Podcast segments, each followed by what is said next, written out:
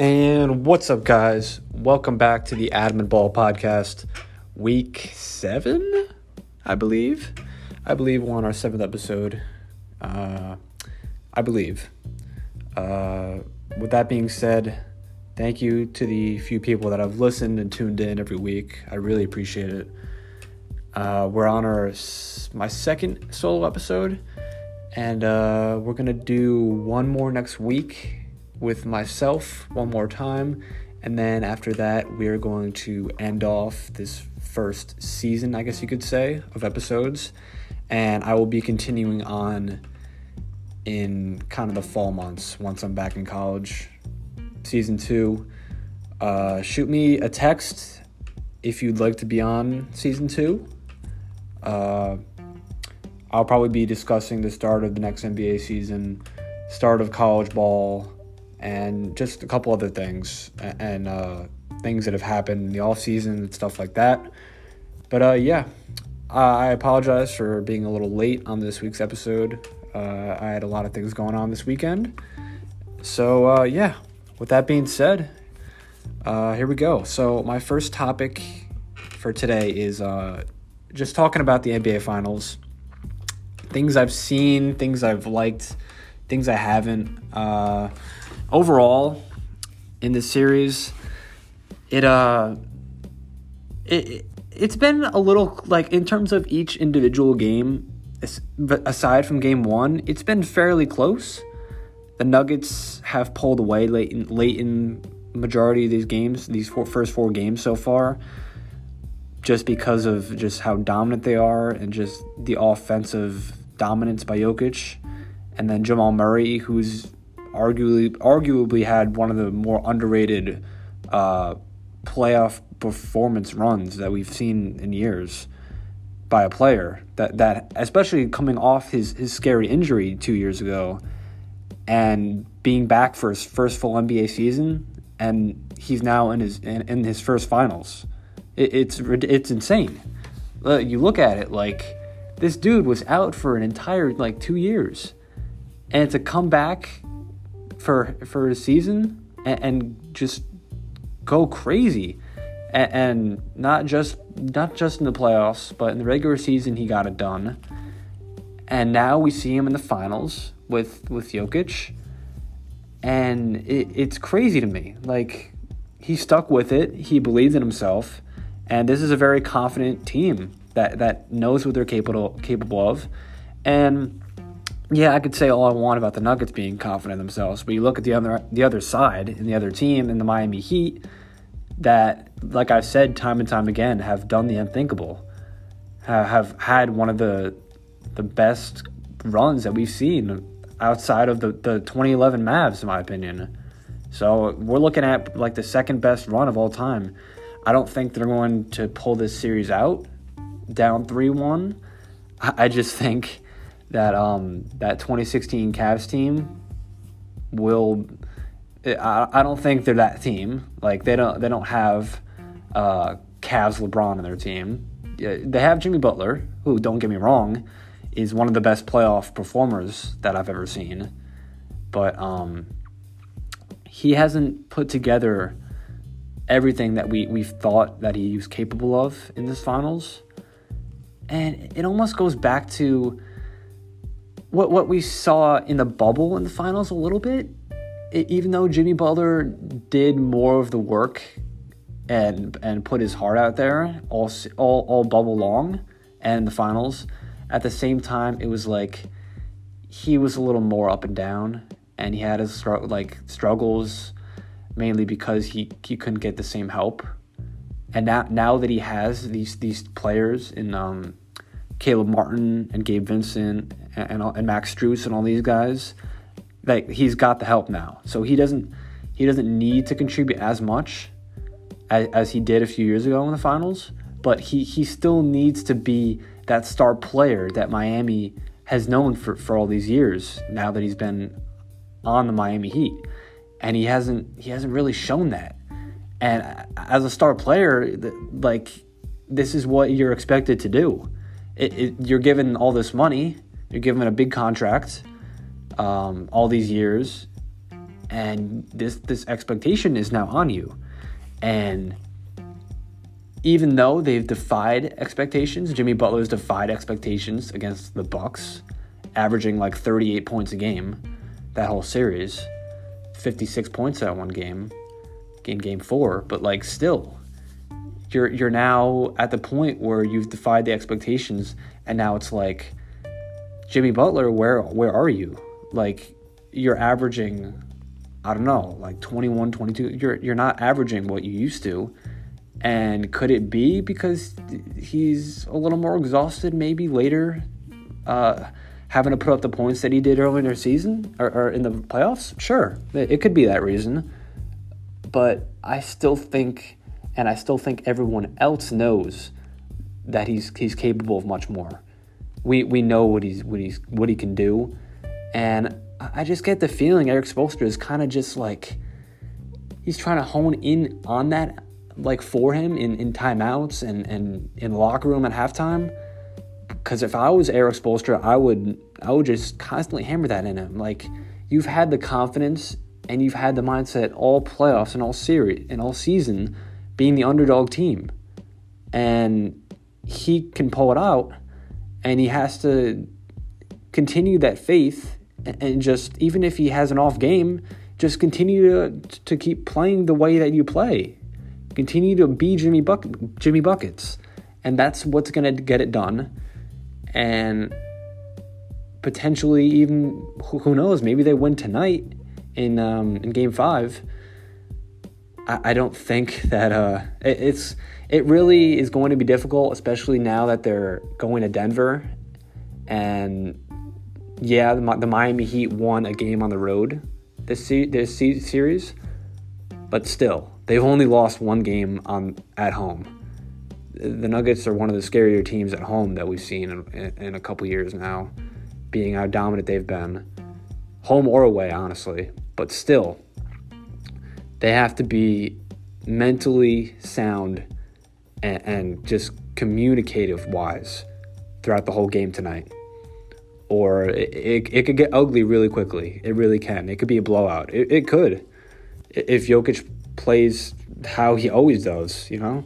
Just being the dominant player he is, the dominant center, the top 10 center that I think he is already, then it's gonna be a really tough night for this Heat team. I really have faith in the Heat to win one more. Like I said, I think it could be a 6-game series with the Nuggets still winning. But it's a tough task for this Miami Heat team going into Denver tonight. It really is. But they've proved people wrong all year. Jimmy Butler has proved people wrong all year. And I think they still have a shot. They really do. To win one more game. Not this. I don't think the series. I don't think a 3-1 comeback is possible with this team.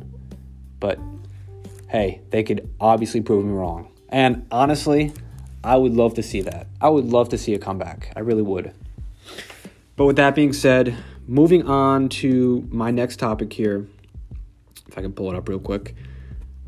This year's NBA draft.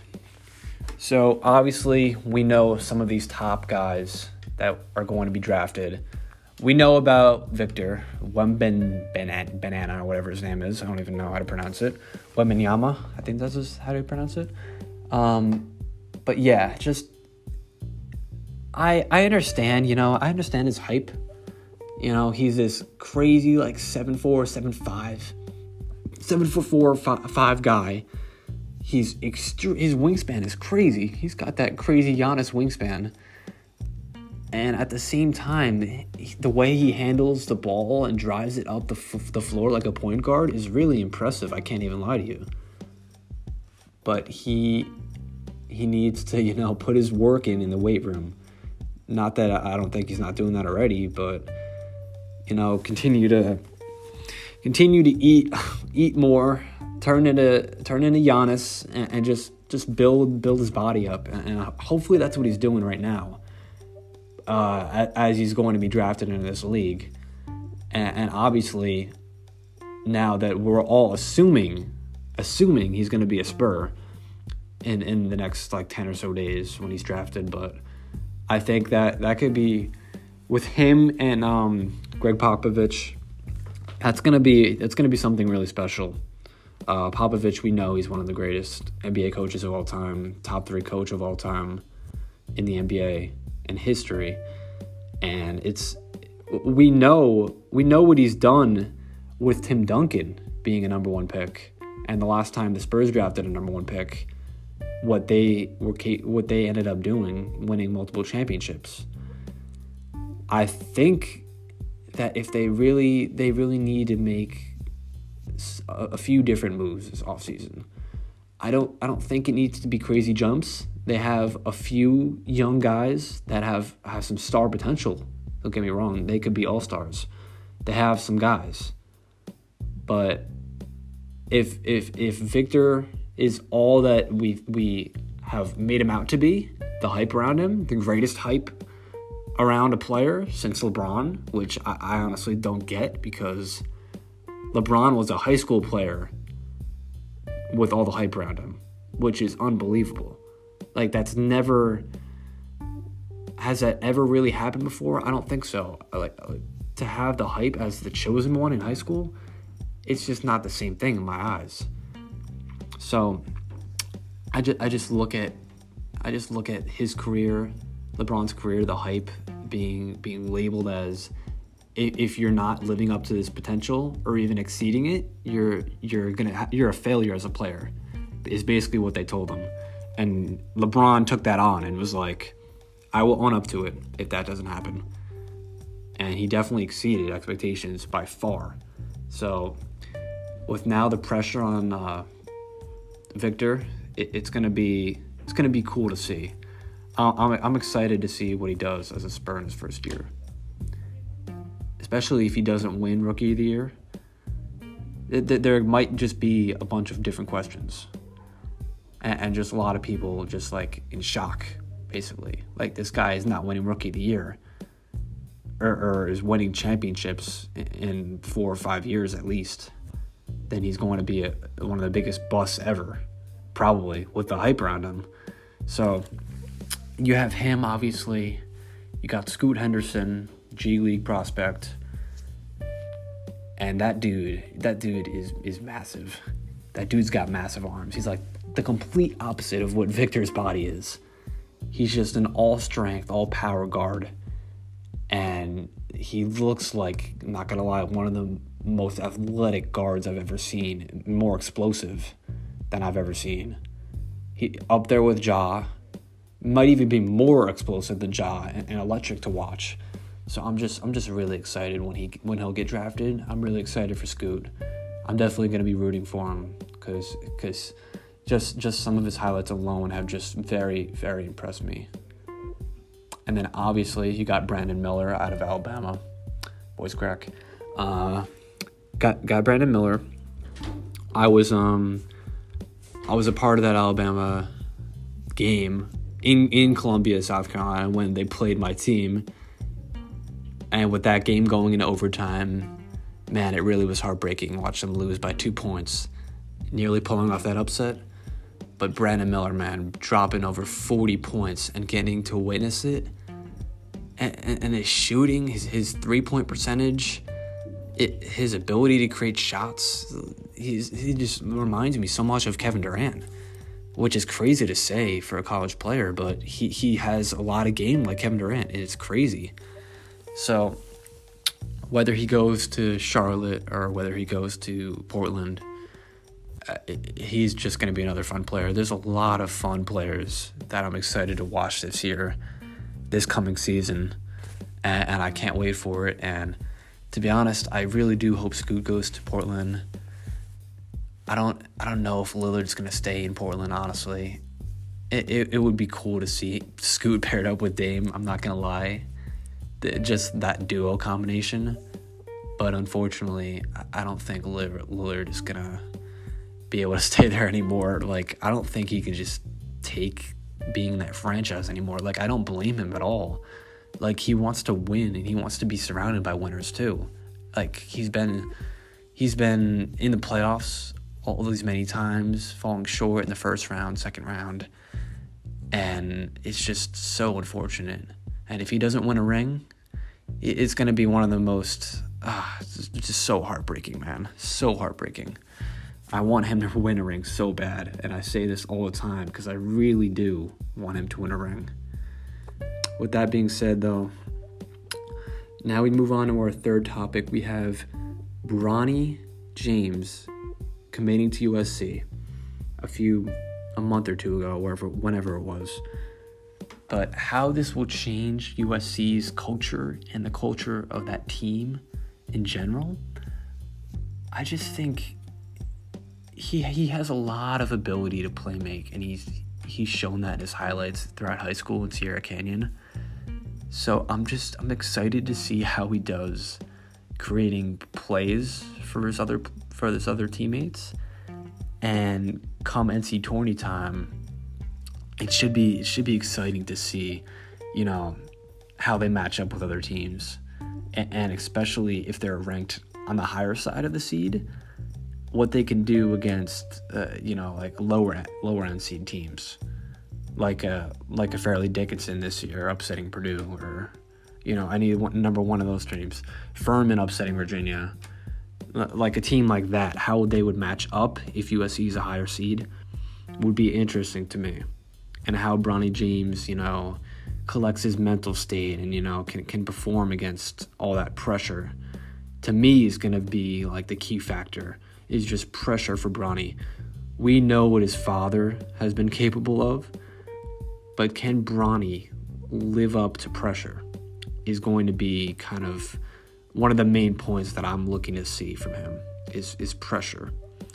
I know we've seen him be a big-time performer, but pressure late in games, especially when it comes to win or go home, do or die, in those kinds of situations, that's what I'm looking to see. And I haven't looked in too much into the rest of the USC team. I'll probably look into that, but I'm interested to see how he works out with all these other teammates, because I'm pretty sure one of his buddies on USC is a good friend of his. So that chemistry might just make them one of the better teams, one of the top 15, 20 teams in the country. And they could be in the top, they could be ranked very early in the season if their chemistry is there and if Bronny lives up to what we know he's capable of. But that's just my 2 cents on that topic and what I look to see for in Bronny as we look ahead to this next NCAA season. And my last topic for today is the Celtics championship window closing if Jalen Brown leaves this offseason and does not get that contract extension that we all think he will? Now, this for me, I feel like it is more of a easier thing to kind of talk about and explain. But, I don't think it's all that easy to say, I think it's definitely closed if he leaves. He's another heart and soul to this team, kind of like Marcus Smart is. He's not that piece. There's plenty of guards in the league that can replicate what he does, but Jalen Brown was kind of like one of the better second options in the league this season, and they were like the highest scoring duo in the league all year long with Jason Tatum. So I don't think that the window will be closed as long as they roll with Marcus. If Marcus Smart is gone, I think that's going to be very, very tough for them to work with. Derek White is another guy. Very difficult to get wins. Very difficult to win in the playoffs without a player like him. Same with Rob Williams.